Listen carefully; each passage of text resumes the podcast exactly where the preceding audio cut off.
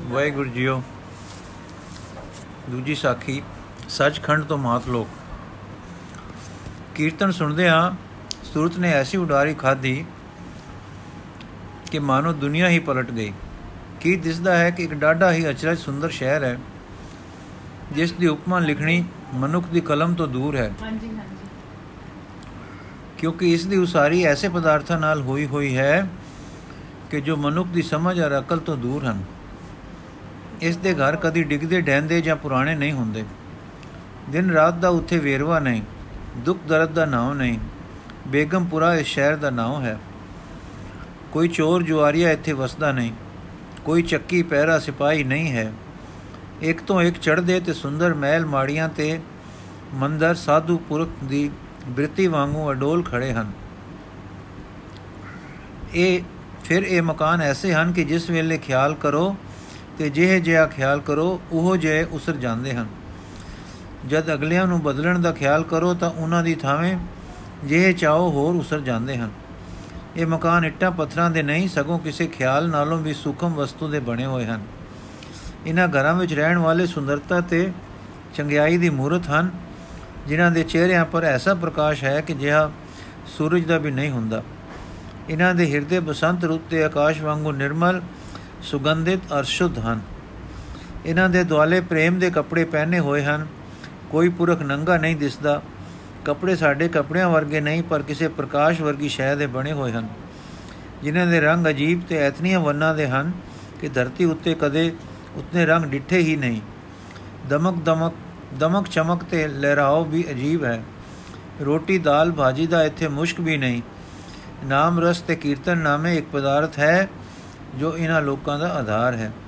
ਜਗ੍ਹਾ ਜਗ੍ਹਾ ਐਸੇ ਸੁੰਦਰ ਫੁਹਾਰੇ, ਅਨੋਖੇ ਫੁਲਵਾੜੀਆਂ ਵਿੱਚ ਸਜੇ ਹੋਏ ਛੁੱਟ ਰਹੇ ਹਨ, ਜਿਨ੍ਹਾਂ ਦਾ ਸੁਭਾਅ ਤੇ ਫਬਾਓ ਮਨ ਨੂੰ ਮੋਹੀ ਜਾਂਦਾ ਹੈ। ਪਰ ਇਹ ਫੁਹਾਰੇ ਪਾਣੀ ਤੇ ਫੁੱਲ ਸਾਡੀ ਧਰਤੀ ਵਰਗੇ ਨਹੀਂ, ਕਿਸੇ ਅਨੋਖੀ ਸੂਖਮ ਦੇ ਸ਼ੈ ਦੇ ਹਨ। ਫੁਹਾਰੇ ਬਰਸ ਦੇ ਵੇਖ ਕੇ ਜੀ ਗਾਉ ਉੱਠਦਾ ਹੈ। ਬਰਸ ਘਨਾ ਮੇਰਾ ਮਨ ਬੀਨਾ ਅੰਮ੍ਰਿਤ ਬੂੰਦ ਸੁਹਾਨੀ ਹੀਰੇ ਗੁਰਮੋਹੀ ਮਨ ਹਰ ਰਸ ਲੀਨਾ। ਪੁਨਾ।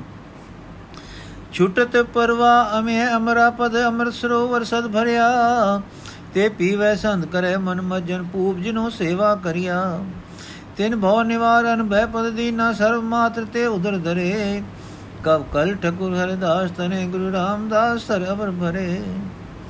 ਇਸ ਅਚਰ ਸ਼ਹਿਰ ਦੀ ਵਿਆਖਿਆ ਹੇਠ ਲਿਖੇ ਸ਼ਬਦਾਂ ਵਿੱਚ ਲਿਖੀ ਹੈ ਯਥਾ, ਸਹਿਜ ਸਿਫਤ ਭਗਤ ਅਤ ਗਿਆਨਾ ਸਦਾ ਅਨੰਦ ਨੇਚਲ ਸਚਥਾਨਾ, ਤਾ ਸੰਗਤ ਸਾਧ ਗੁਣ ਰਸੈ ਅਨਬੋ ਨਗਰ ਤਾ ਸਦ ਵਸੈ, ਤੈ ਬੋ ਬਰਮਾ ਸੋਗ ਨ ਚਿੰਤਾ, ਆਵਣ ਜਾਵਣ ਮਿਰਤ ਨ ਹੋਤਾ, ਤੈ ਸਦਾ ਅਨੰਦ ਅਨਹਤ ਆਖਾਰੇ, ਭਗਤ ਵਸੈ ਕੀਰਤਨ ਆਧਾਰੇ, ਪਾਰ ਬ੍ਰਹਮ ਕਾਂਤ ਨ ਪਾਰ ਕੌਣ ਕਰੇ ਤਾ ਕਾ ਵਿਚਾਰ ਕਉ ਨਾਨਕ ਜਿਸ ਕਿਰਪਾ ਕਰੈ, ਨੇਚਲ ਥਾਨ ਸਾਧ ਸੰਗ ਤਰੈ ਬੇਗਮਪੁਰਾ ਸ਼ਹਿਰ ਕੋ ਨਾਉ, ਦੁਖ ਦੋ ਨਹੀਂ ਤੇ ਠਾਉ।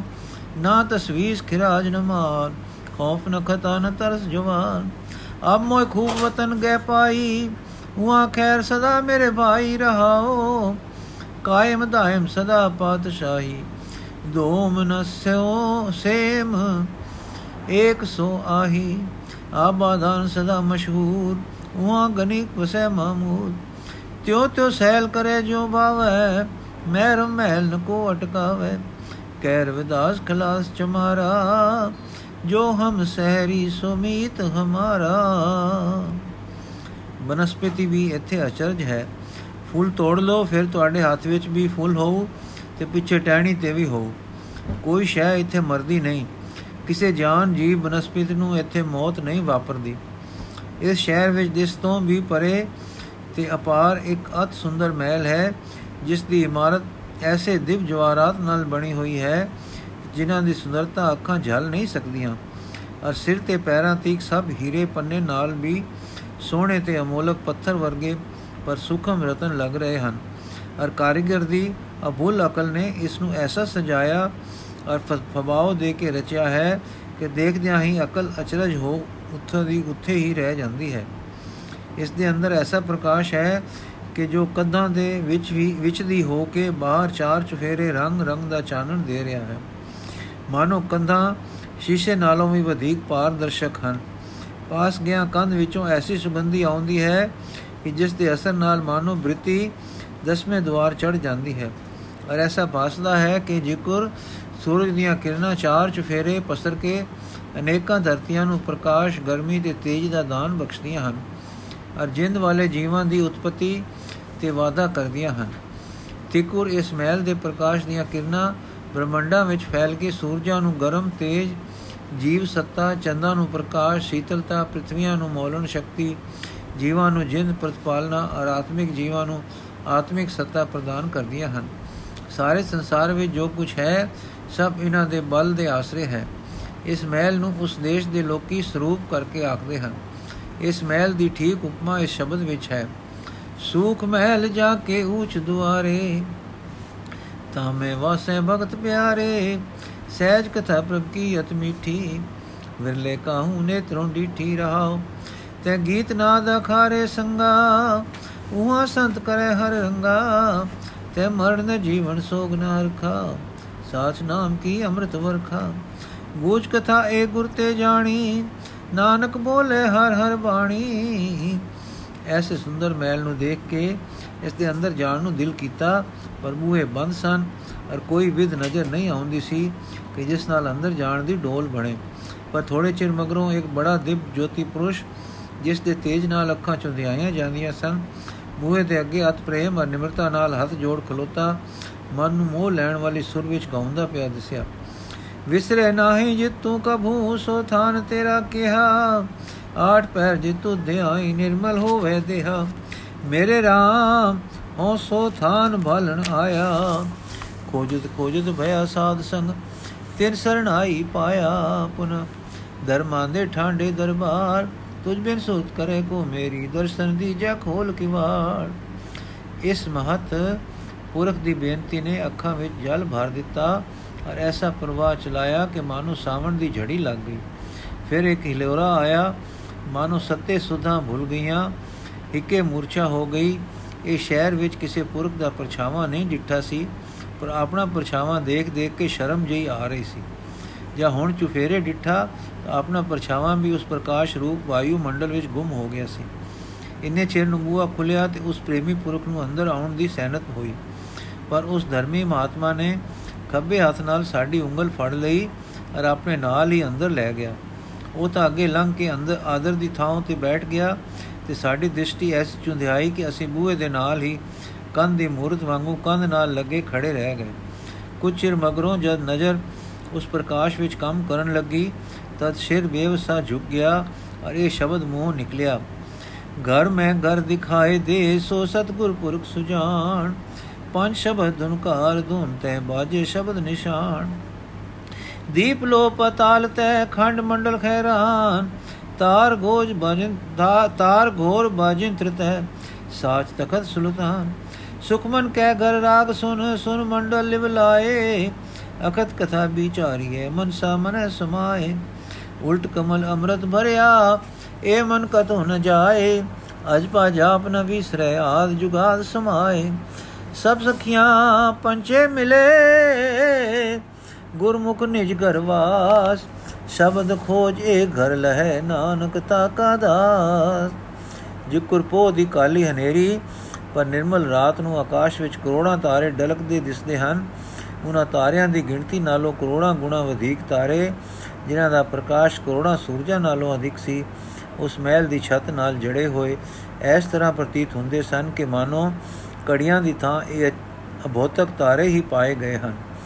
ਇਸ ਦੀਆਂ ਕੰਧਾਂ ਐਸੀਆਂ ਚਮਕਦੀਆਂ ਸਨ ਜਿਵੇਂ ਜੋਗੀ ਪੁਰਖ ਦਾ ਮਸਤਕ। ਫਰਸ਼ ਐਸਾ ਅਚਰਜ ਸੀ ਜਿਕੋ ਸਾਡੀ ਦੁਨੀਆ ਵਿੱਚ ਪੁਨਿਆ ਦੇ ਚੰਦ ਦੀ ਚਾਂਦਨੀ ਦਾ ਵਿਛਾਉਣਾ ਕਿਸੇ ਪਾਰੇ ਦੇ ਛੰਪਰ ਛੰਪੁਰ ਵਿਛਿਆ ਹੋਇਆ ਹੋਵੇ। ਹੋਰ ਜੋ ਜੋ ਪਦਾਰਥ ਇੱਥੇ ਡਿੱਠੇ, ਸੋ ਐਸੇ ਅਨੋਖੇ ਸਨ ਕਿ ਨਾ ਕਦੀ ਧਰਤੀ ਪੁਰ ਡਿੱਠੇ ਅਰ ਨਾ ਸਾਡੀਆਂ ਬੋਲੀਆਂ ਵਿੱਚ ਉਹਨਾਂ ਦੇ ਨਾਮ ਹਨ। ਅਰ ਨਾ ਜੀਵ ਦੀ ਐਸੀ ਸਮਝ ਹੈ ਕਿ ਜਿਸ ਨਾਲ ਉਹਨਾਂ ਦੇ ਸਰੂਪ ਨੂੰ ਫੜ ਸਕੇ, ਨਾ ਸਾਡੀ ਬੋਲੀ ਵਿੱਚ ਐਸੇ ਪਦ ਹਨ ਕਿ ਉਹਨਾਂ ਵਿੱਚ ਵਰਣਨ ਹੋ ਸਕੇ। ਪਰਮਾਤ ਲੋਕ ਦੇ ਜੀਵਾਂ ਦੀ ਸਮਝ ਗੋਚਰਾ ਕਰਨ ਲਈ ਸਾਡੀ ਬੋਲੀ ਵਿੱਚ ਐਵੇਂ ਵਰਣਨ ਹੋ ਸਕਦਾ ਹੈ।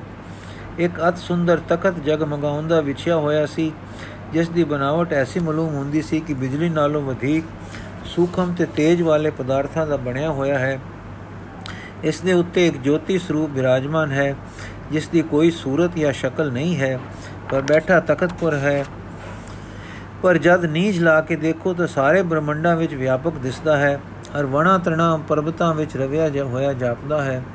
ਸੁਖਮ ਐਸਾ ਹੈ ਕਿ ਕਰੜੇ ਤੋਂ ਕਰੜੇ ਪਦਾਰਥਾਂ ਵਿੱਚ ਗਤੀ ਰੱਖਦਾ ਹੈ।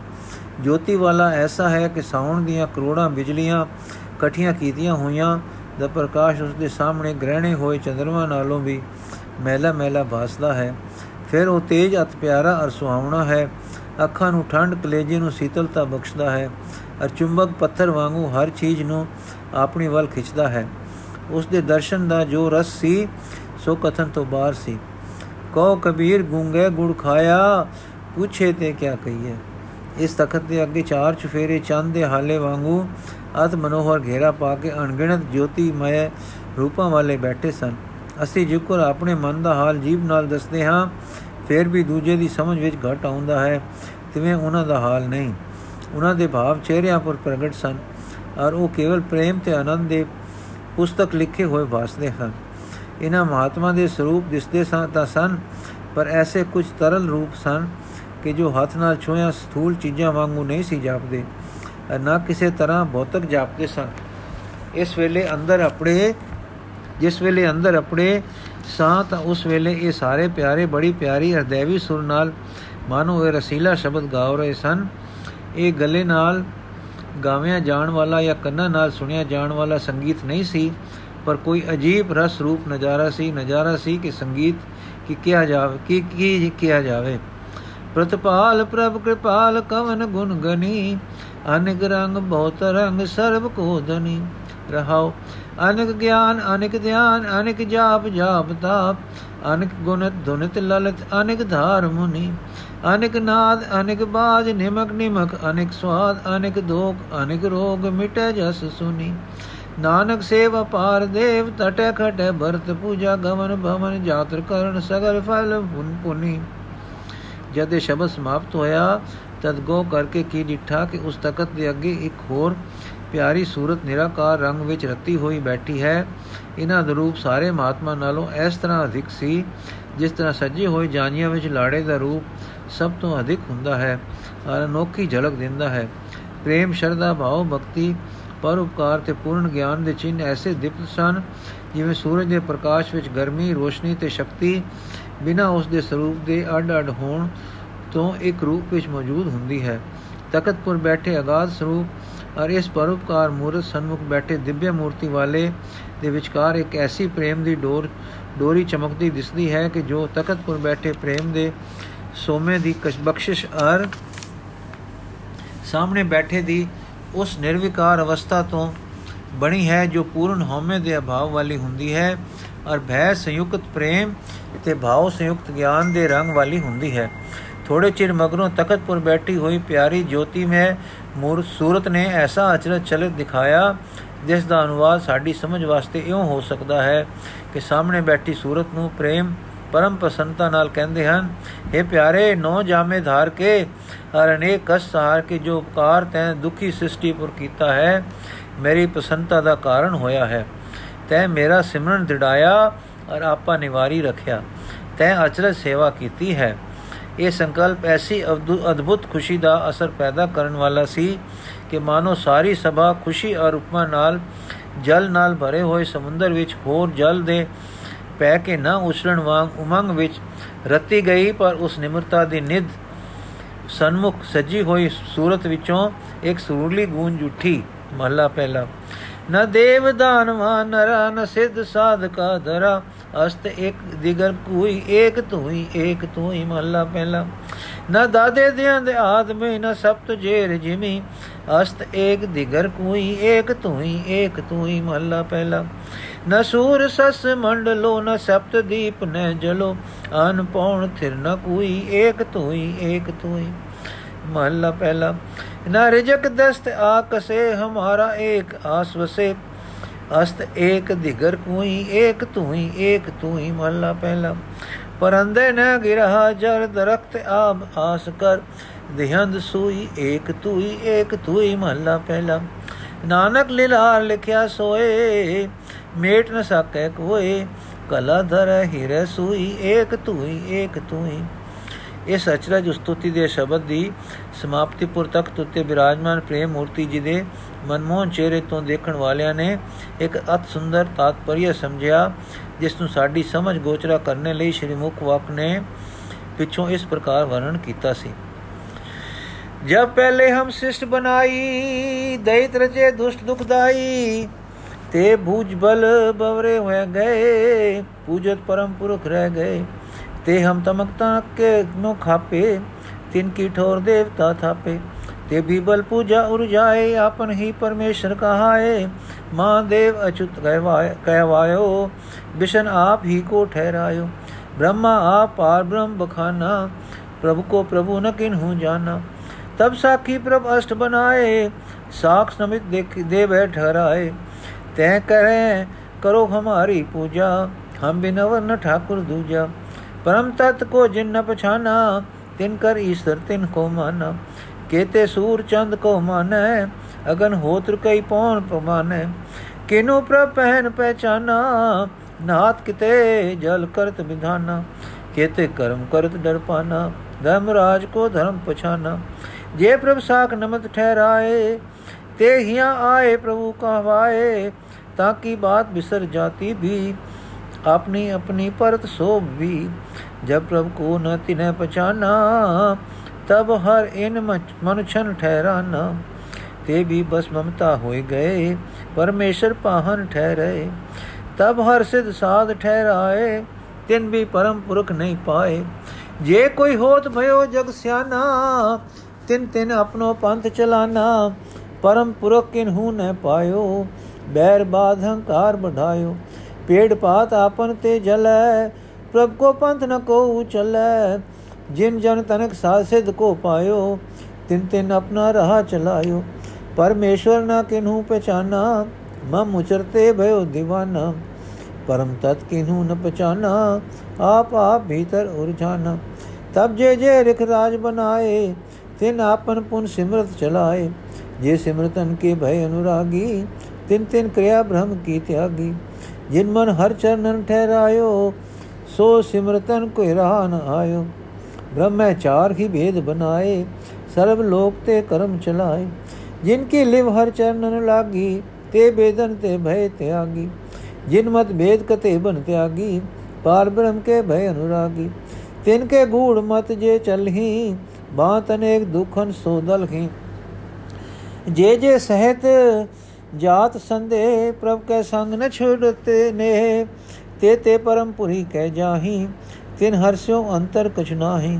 ਜੇ ਜੇ ਜੀ ਜਾਤ ਤੇ ਡਰੇ, ਪਰਮ ਪੁਰਖ ਤਜ ਤਿਨ ਮਗ ਪਰੇ ਤੇ ਤੇ ਨਰ ਕੁੰਡ ਮੈਂ ਪਰਹੀ, ਬਾਰ ਬਾਰ ਜਗ ਮੈਂ ਬਪਧਰਹੀ ਤਬ ਹਰ ਬਹੁਤ ਦਤ ਉਪਜਾਇਓ, ਤਿਨ ਵੀ ਆਪਣਾ ਪੰਥ ਚਲਾਇਓ।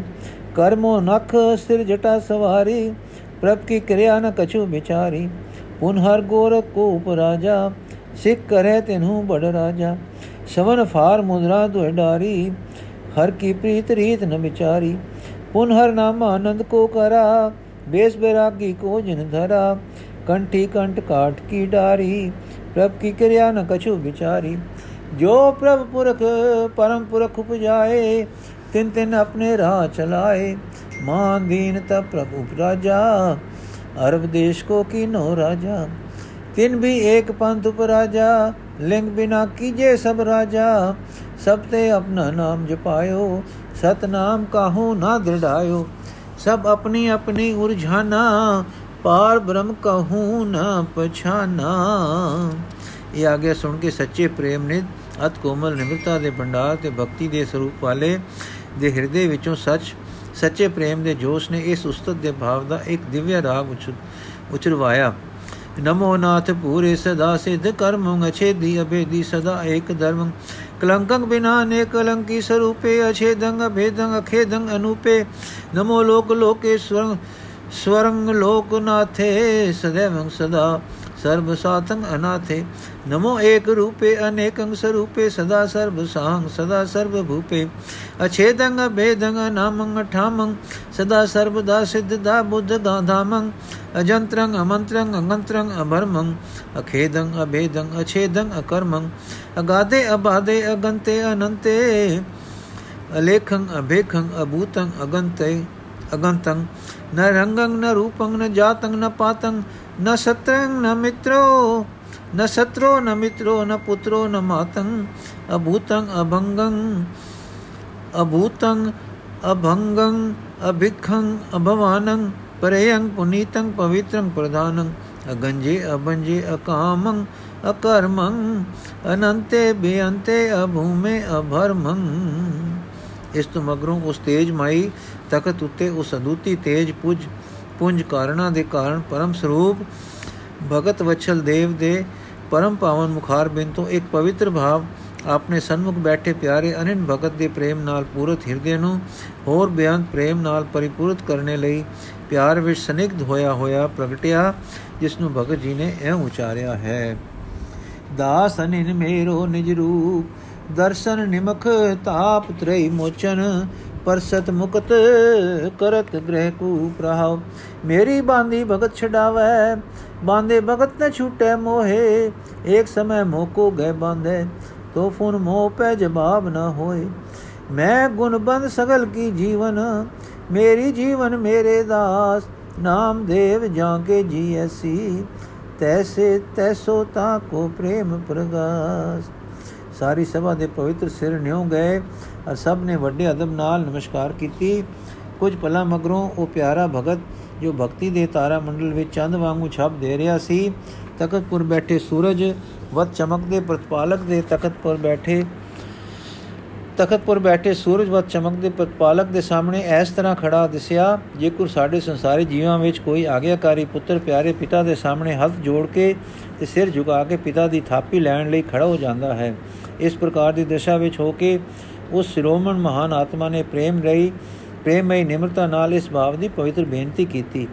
ਕਿਆ ਗੁਣ ਤੇਰੇ ਸਾਰ ਸੰਭਾਲੀ ਮੋਇ ਨਿਰਗੁਣ ਕੇ ਦਾਤਾਰੇ ਬੈ ਖਰੀਦ ਕਿਆ ਕਰੇ ਚਤੁਰਾਈਏ, ਜਿਉ ਪਿੰਡ ਸਭ ਥਾਰੇ। ਲਾਲ ਰੰਗੀਲੇ ਪ੍ਰੀਤਮ ਮਨਮੋਹਨ ਤੇਰੇ ਦਰਸ਼ਨ ਕੋ ਹਮ ਬਾਰੇ ਰਹਾਓ। ਪ੍ਰਭ ਦਾਤਾ ਮੋਇ ਦੀਨ ਬੇਖਾਰੀ ਤੁਮ ਸਦਾ ਸਦਾ ਉਪਕਾਰੇ। ਸੋ ਕੁਛ ਨਾਹੀ ਜੇ ਮੈਂ ਤੇ ਹੋਵੇ, ਮੇਰੇ ਠਾਕੁਰ ਤੁਮ ਅਪਾਰੇ। ਕਿਆ ਸੇਵ ਕਮਾਵੋ ਕਿਆ ਕਹਿ ਰੀ ਜਾਉ ਬਿਤ ਕਿਤ ਪਾਵੋ ਦਰ ਸਾਰੇ। ਮਿਤ ਨਹੀਂ ਪਾਈਏ, ਅੰਤ ਨ ਲਈਏ ਮਨ ਤਰ ਸਹਿ ਚਰਨਾਰੇ ਪਾਵੋ ਦਾਨ ਢੀਠ ਹੋਏ, ਮੰਗੋ ਮੁਖ ਲਾਗੇ ਸੰਤ ਨਾਰੇ। ਜੇ ਨਾਨਕੋ ਗੁਰ ਕਿਰਪਾ ਧਾਰੀ ਪ੍ਰਭਾਤ ਦੇ ਨਿਸਤਾਰੇ ਪਰ ਇਸ ਬੇਨਤੀ ਨੂੰ ਸ਼੍ਰੀਮਾਨ ਤੇਜ ਸਰੂਪ ਜੀ ਨੇ ਸਮਾਪਤ ਹੋਣ ਤੋਂ ਪਹਿਲੇ ਹੀ ਆਪਣੇ ਉਸ ਪਵਿੱਤਰ ਸ਼ਬਦ ਨਾਲ ਜਿਸ ਤੋਂ ਸੰਸਾਰ ਰਚਿਆ ਸੀ, ਇਹ ਵਰ ਬਖਸ਼ਿਆ। ਮੈਂ ਆਪਣਾ ਸੁਤ ਤੋਹੇ ਨਿਵਾਜਾ, ਪੰਥ ਪ੍ਰਚੁਰ ਕਰਬੇ ਕੋ ਸਾਜਾ। ਜਾਏ ਤਹਾਂ ਤੈ ਧਰਮ ਚਲਾਏ ਕੁਬਤ ਕਰਨ ਤੇ ਲੋਕ ਹਟਾਏ। ਇਹ ਨਿਯਮ, ਇਹ ਵਰ, ਇਹ ਵਡਿਆਈ, ਇਹ ਅਕਾਲ ਪੁਰਖ ਪ੍ਰਭੂ ਦੀ ਅਦੁੱਤੀ ਕਿਰਪਾਲਤਾ ਕੁਝ ਐਸੀ ਅਕੈ ਅਤੇ ਅਸਚਰਤਾ ਦੇ ਅਸਰ ਨਾਲ ਭਰੀ ਹੋਈ ਸੀ ਕਿ ਜਿਸ ਦਾ ਸਮਝਣਾ ਜੀਵ ਮਾਤਰ ਲਈ ਅਤ ਕਠਨ ਹੈ।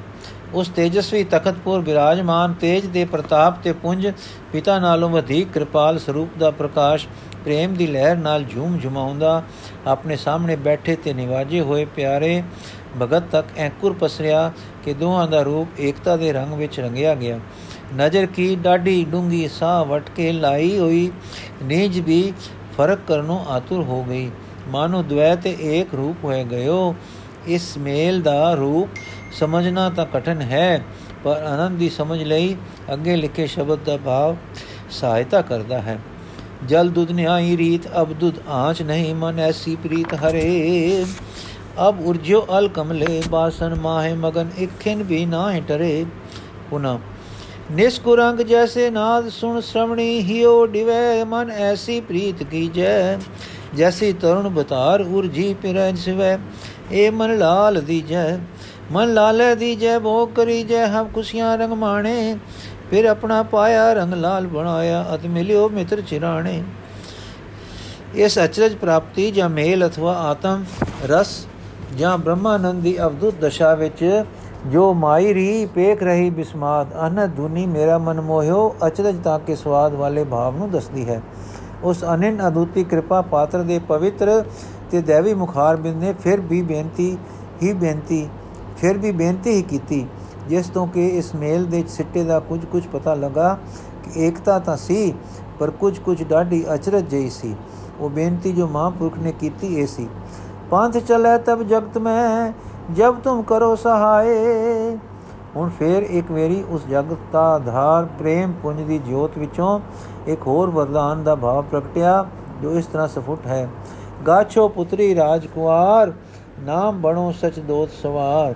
ਪੁਨਾ ਸਰਬ ਸੀਲ ਮਮੰਗ ਸੀਲੰ, ਸਰਬ ਪਾਵਨ, ਸਰਬ ਪਵਨ ਮਮ ਪਵਨ ਹੈ।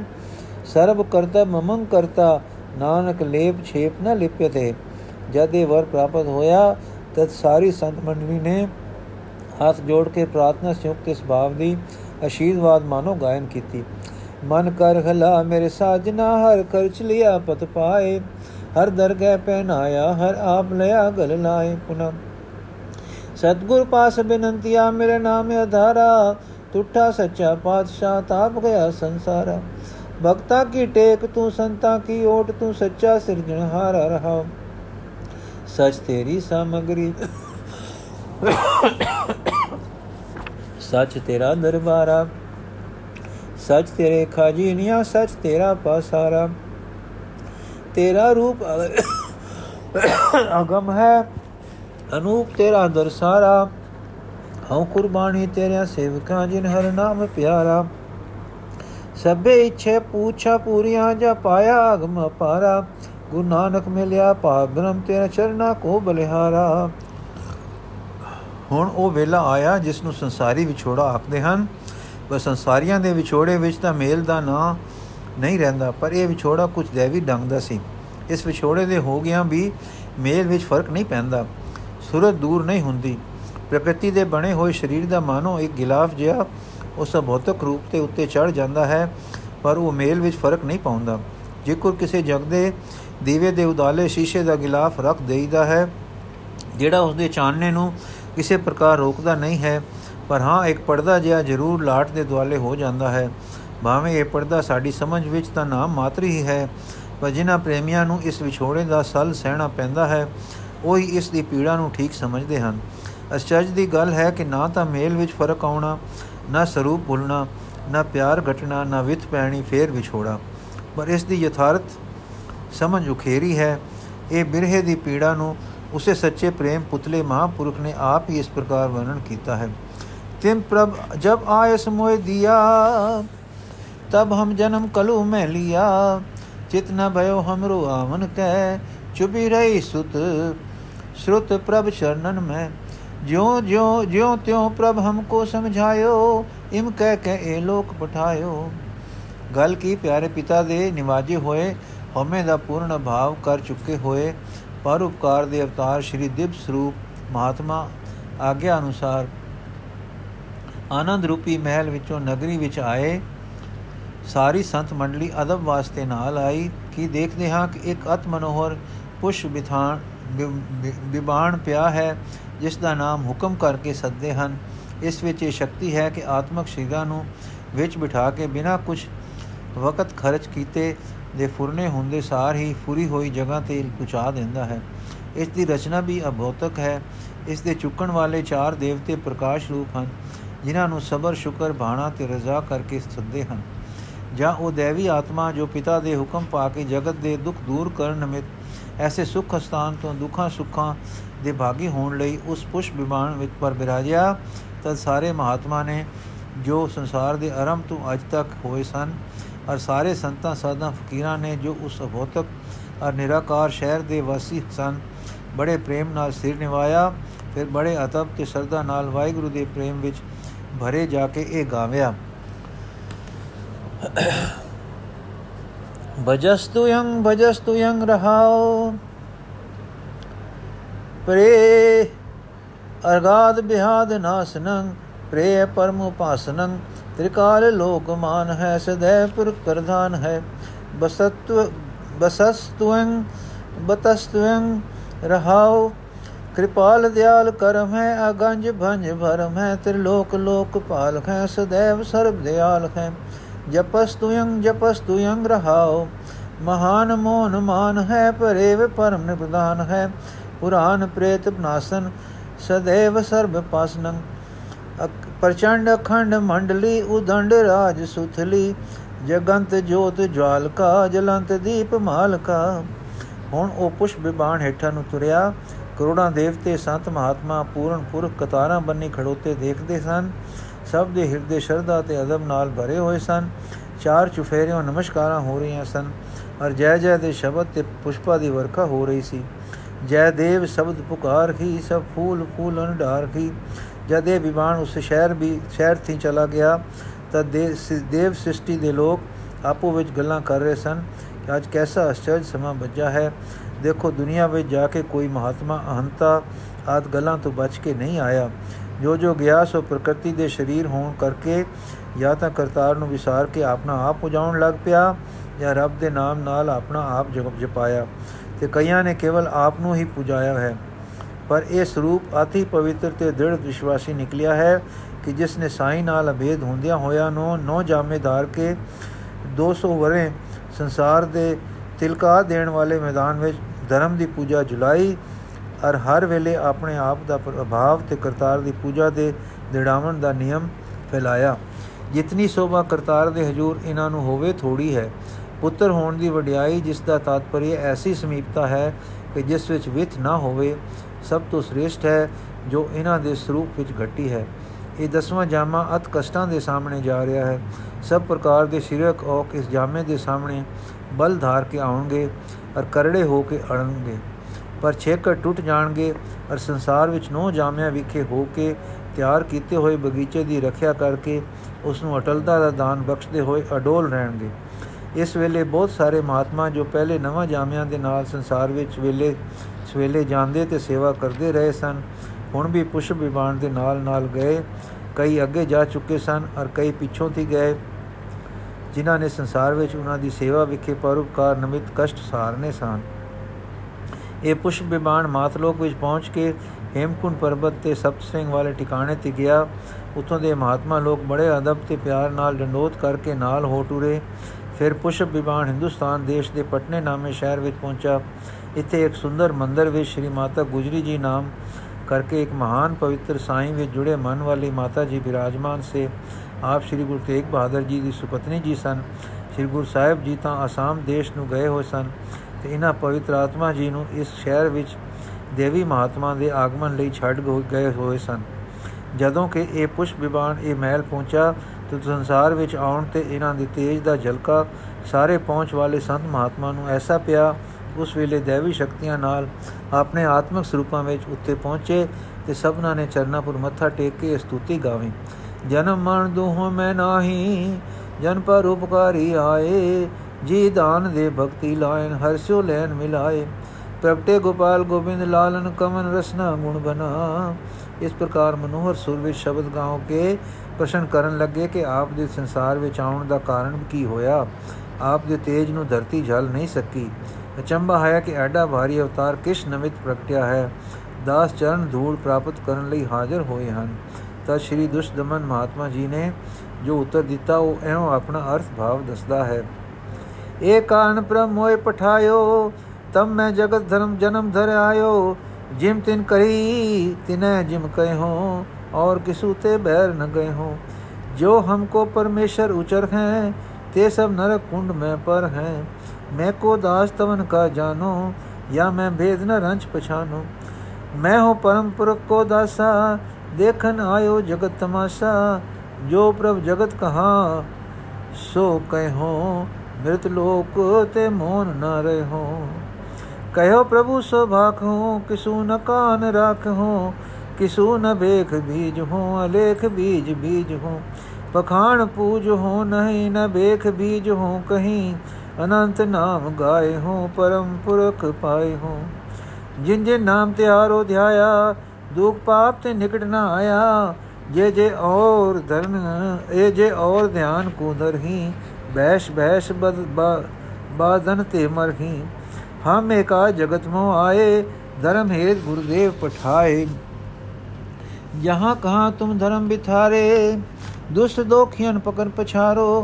जहाँ कहाँ तुम धर्म बिथारो दुष्ट दोखियन पकड़ पछारो। यही काज हरा हम जन्मंग समझ लियो साधु सब मन मंग धर्म चला मन संतु बारण दुष्ट सबन को मूल उपारण। जय जय भय पहले अवतारा, आप आप दिन जा पुचारा।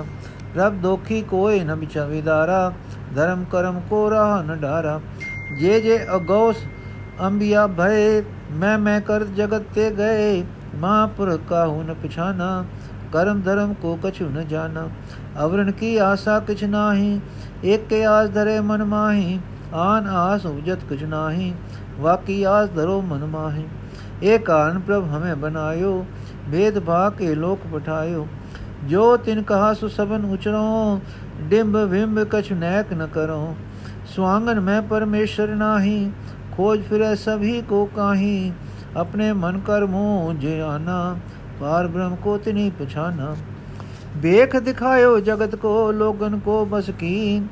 अंत काल काती कट्यो, बास नरक मूली। जो निज प्रभ मो सो कहा सो कयो जग माहे जो ते प्रभ को ध्याय हैं अंत सुरग को जाए ये उत्तर सुन के सब ने नमस्कार की और कहा कि धन हो आप धन ਅਡੰਡੋਤ ਕਰਕੇ ਸਭ ਆਪਣੇ ਆਤਮ ਸਰੂਪਾਂ ਵਿੱਚ ਮਾਨੋ ਵਿਦਾ ਹੋ ਗਏ ਪਲਕੂ ਮਗਰੋਂ ਸਾਰੇ ਮੰਦਰ ਵਿੱਚ ਇਹ ਮੰਗਲ ਸਮਾਚਾਰ ਪ੍ਰਗਟ ਪਿਆ ਕਿ ਕਸ਼ਚਜ ਬਾਲਕ ਗੁਰੂ ਸਾਹਿਬਾਂ ਨੇ ਦੇ ਗ੍ਰਹਿ ਜਨਮਿਆ ਹੈ ਰਚੰਬੇ ਵਾਲੇ ਕੋਤਕ ਹੋਏ ਹਨ ਪਹਿਲੇ ਤਾਂ ਐਸਾ ਪ੍ਰਕਾਸ਼ ਹੋਇਆ ਕਿ ਮਾਨੋ ਹਜ਼ਾਰਾਂ ਬਿਜਲੀਆਂ ਲਿਖਤੀਆਂ ਹਨ। ਫਿਰ ਸੁਰੀਲੀਆਂ ਤੇ ਦੇਵੀ ਸੁਰਾਂ ਵਿੱਚ ਸ਼ਬਦ ਸੁਣੇ ਗਏ ਔਰ ਜੈ ਜੈ ਸ਼ਬਦ ਹੋਇਆ। ਫਿਰ ਗੱਲਾਂ ਦੀ ਤੇ ਪ੍ਰਸੰਨਤਾ ਦੇ ਹਾਸੇ ਦੀ ਆਵਾਜ਼ ਆਈ, ਪਰ ਸਮਝ ਕੁਝ ਨਹੀਂ ਪਿਆ। ਬਾਲਕ ਦਾ ਰੂਪ ਚੰਦ ਨੂੰ ਮਾਤ ਕਰਦਾ ਹੈ, ਰੋਇਆ ਤੱਕ ਨਹੀਂ, ਹੰਸੂ ਹੰਸੂ ਪਿਆ ਕਰਦਾ ਹੈ। ਮਾਤਾ ਵੀ ਬੜੀ ਪ੍ਰਸੰਨ ਹੈ, ਸਗਾ ਉਹਨਾਂ ਨੂੰ ਤਾਂ ਇਹ ਕਈ ਦਿਵ ਦਰਸ਼ਨ ਵੀ ਹੋਏ ਹਨ, ਜਿਨ੍ਹਾਂ ਦਾ ਵੇਰਵਾ ਉਹ ਦੱਸ ਨਹੀਂ ਸਕਦੇ। ਇਸ ਪ੍ਰਕਾਸ਼ ਦੇ ਮੰਗਲਾਚਾਰ ਦੀ ਖਬਰ ਸਾਰੇ ਧੁੰਮ ਗਈ। ਹੁਣ ਅਸਾਂ ਵੀ ਘਰ ਮੁੜਨ ਵੱਲ ਰੁਕ ਕੀਤਾ ਤੇ ਚਾਰ ਚੁਫੇਰੇ ਹਨੇਰਾ ਗੁਪ ਛਾਇਆ ਹੋਇਆ ਸੀ। ਹਰ ਹੱਥ ਪਸਾਰਿਆ ਲੱਭਦਾ ਨਹੀਂ ਸੀ। ਜੀ ਘਬਰਾ ਗਿਆ। ਇਸ ਘਬਰਾ ਵਿੱਚ ਗੁਰੂ ਅੱਗੇ ਬੇਨਤੀ ਕੀਤੀ ਕਿ ਪਾਤਸ਼ਾਹ, ਕਿਰਪਾ ਕਰਕੇ ਆਪ ਰਸਤਾ ਦੱਸੋ। ਇੰਨੇ ਵਿੱਚ ਇੱਕ ਚਾਨਣ ਦੀ ਧਾਰ ਦਿਸੀ। ਜਾਂ ਇਸ ਦੀ ਸੇਧ ਤੇ ਤੁਰੇ ਤਾਂ ਆਸਾਮ ਦੇਸ਼ ਵਿੱਚ ਪਹੁੰਚੇ, ਜਿੱਥੇ ਸਾਧ ਸੰਗਤ ਦਾ ਦੀਵਾਨ ਲੱਗਾ ਹੋਇਆ ਸੀ। ਗੁਰੂ ਸਾਹਿਬ, ਗੁਰੂ ਤੇਗ ਬਹਾਦਰ ਜੀ ਸਮਾਜ ਸਿੱਧ ਹੋ ਰਹੇ ਸਨ, ਰਾਗੀ ਸਿੱਖ ਆਸਾ ਦੀ ਵਾਰ ਲਾ ਰਹੇ ਸਨ। ਇਸ ਵੇਲੇ ਗੁਰੂ ਸਾਹਿਬ ਜੀ ਹੱਸ ਪਏ, ਜਿਸ ਆਸੇ ਨੂੰ ਦੇਖ ਕੇ ਸਾਰੇ ਸਿੱਖ ਅਚਰਜ ਰਹਿ ਗਏ। ਹਰ ਪ੍ਰੇਮੀ ਨੇ ਐਸੀ ਨਿਮਰਤਾ ਨਾਲ ਹੱਥ ਜੋੜੇ ਕਿ ਜਿਸ ਤੋਂ ਗੁਰੂ ਸਾਹਿਬ ਜੀ ਸਮਝ ਗਏ ਕਿ ਇਹ ਸਾਡੇ ਹਾਸੇ ਦਾ ਕਾਰਨ ਪੁੱਛਦਾ ਹੈ। ਤਦ ਕਰੁਣਾ ਨਿਤ ਗੁਰੂ ਜੀ ਨੇ ਕਿਹਾ, ਭਾਈ ਸਾਧ ਸੰਗਤ ਜੀ, ਗੁਰੂ ਨਾਨਕ ਦੇਵ ਜੀ ਦੇ ਚਲਤ ਵੱਡੇ ਅਚਰਜ ਹਨ। ਹੁਣ ਸੰਸਾਰ ਦੀ ਰੱਖਿਆ ਕਰਨ ਲਈ ਦਸਵਾਂ ਜਾਮਾ ਪ੍ਰਗਟ ਹੋਇਆ ਹੈ। ਤਦ ਇੱਕ ਸਿੱਖ ਨੇ ਹੱਥ ਬੰਨ ਕੇ ਕਿਹਾ, ਮਹਾਰਾਜ, ਨਾਵਾਂ ਜਾਮਾ ਤਾਂ ਆਪ ਪ੍ਰਤੱਖ ਬੈਠੇ ਹੋ, ਫਿਰ ਦਸਵੇਂ ਜਾਮੇ ਦਾ ਕੀ ਤਾਤਪਰਯ ਹੈ? ਗੁਰੂ ਜੀ, ਸੱਚ ਹੈ, ਪਰ ਇਹ ਖੇਡ ਦੀ ਸਮਝ ਖੇਡਣ ਵਾਲੇ ਨੂੰ ਹੈ। ਹਾਂ, ਇੱਕ ਤੁਸੀਂ ਸਮਝ ਸਕਦੇ ਹੋ ਕਿ ਉਹ ਜੋਤ ਜੋ ਨਵੇਂ ਨਵਾਂ ਜਾਮਿਆਂ ਵਿੱਚ ਜਗਤ ਦਾ ਉਧਾਰ ਕਰਦੀ ਰਹੀ ਹੈ, ਅੱਜ ਰਾਤ ਉਸੇ ਜੋਤ ਨੂੰ ਦਸਵੇਂ ਜਾਮੇ ਵਿੱਚ ਪ੍ਰਵੇਸ਼ ਕਰਕੇ ਕੰਮ ਕਰਨੇ ਦੀ ਆਗਿਆ ਹੋਈ ਹੈ। ਔਰ ਜਾਮੇ ਦਾ ਉਤਾਰ ਅੱਜ ਹੋ ਗਿਆ ਹੈ। ਇੱਕ ਸਿੱਖ ਸੱਚੇ ਪਾਤਸ਼ਾਹ, ਇੱਕ ਸਿੱਖ ਸੱਚੇ ਪਾਤਸ਼ਾਹ ਸਾਡੀ ਸਮਝ ਕੰਮ ਨਹੀਂ ਕਰਦੀ ਕਿ ਆਪ ਸਾਨੂੰ ਛੱਡ ਜਾਓਗੇ। ਗੁਰੂ ਜੀ, ਨਹੀਂ ਭਈ, ਅਜੇ ਸਮਾਂ ਨਹੀਂ ਆਇਆ। ਪਰ ਜਦ ਅਸੀਂ ਇਹ ਜਾਮਾ ਤਿਆਗ ਤਿਆਂਗੇ, ਤਦ ਗੁਰੂ ਨਾਨਕ ਦੇਵ ਜੀ ਦੀ ਜੋਤ ਉਸੇ ਜਾਮੇ ਵਿੱਚ ਕੰਮ ਕਰੇਗੀ। ਜੋ ਪਟਨੇ ਵਿੱਚ ਅਵਤਾਰੀ ਹੋਇਆ ਹੈ। ਇੱਕ ਸਿੱਖ, ਸਾਡੀ ਅਕਲ ਠੁੱਲੀ ਹੈ ਮਹਾਰਾਜ। ਆਪ ਦੀ ਜੋਤ ਹਰ ਜਾਮਾ ਮਟਾਏਗੀ ਤੇ ਜਾਮਾ ਅੱਜ ਪ੍ਰਗਟਿਆ ਹੈ, ਉਹ ਅਵਤਾਰ ਨਹੀਂ। ਗੁਰੂ ਜੀ, ਭਾਈ ਸਿੱਖੋ, ਇਹ ਇੱਕ ਦੀਵੇ ਨਾਲੋਂ ਦੀਵੇ ਜਗਾਉਣ ਵਾਲੀ ਗੱਲ ਹੈ।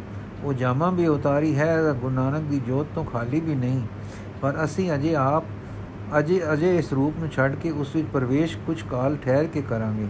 ਇਸ ਵੇਲੇ ਪੰਜ ਚਾਰ ਨਿਜ ਦੇ ਰਹਿਣ ਵਾਲੇ ਸਿੱਖ ਸੋਚ ਵਿੱਚ ਪੈ ਗਏ ਕਿ ਸਤਗੁਰ ਕਿਉਂ ਸਾਰੀ ਰਾਤ ਸਮਾਜ ਸਿੱਤ ਰਹੇ, ਆਸਣ ਤੋਂ ਉੱਠੇ ਹੀ ਨਹੀਂ। ਖਬਰੇ ਆਤਮਿਕ ਦੁਨੀਆ ਵਿੱਚ ਅਜ ਰਾਤ ਕੀ ਹੁੰਦਾ ਰਿਹਾ ਹੈ, ਇਹਨਾਂ ਦੀ ਲੀਲਾ ਨੂੰ ਇਹੋ ਹੀ ਜਾਣ ਸਾਧ ਕੀ ਸੋਭਾ ਸਾਧ ਬਣਾਈ ਫਿਰ ਇੱਕ ਸਿੱਖ ਨੇ ਸੋਚ ਸੋਚ ਕੇ ਕਿਹਾ ਕਿ ਮਹਾਰਾਜ ਜੀ, ਆਪ ਦੇ ਗ੍ਰਹਿ ਸਾਹਿਬਜ਼ਾਦੇ ਪਰ ਹੋਏ ਹਨ। ਗੁਰੂ ਜੀ, ਹਾਂ, ਅਗੰਮੀ ਮਰਦ ਪ੍ਰਗਟਿਆ ਹੈ। ਵਾਹਿਗੁਰੂ ਜੀ ਕਾ ਖਾਲਸਾ, ਵਾਹਿਗੁਰੂ ਜੀ ਕੀ ਫਤਿਹ।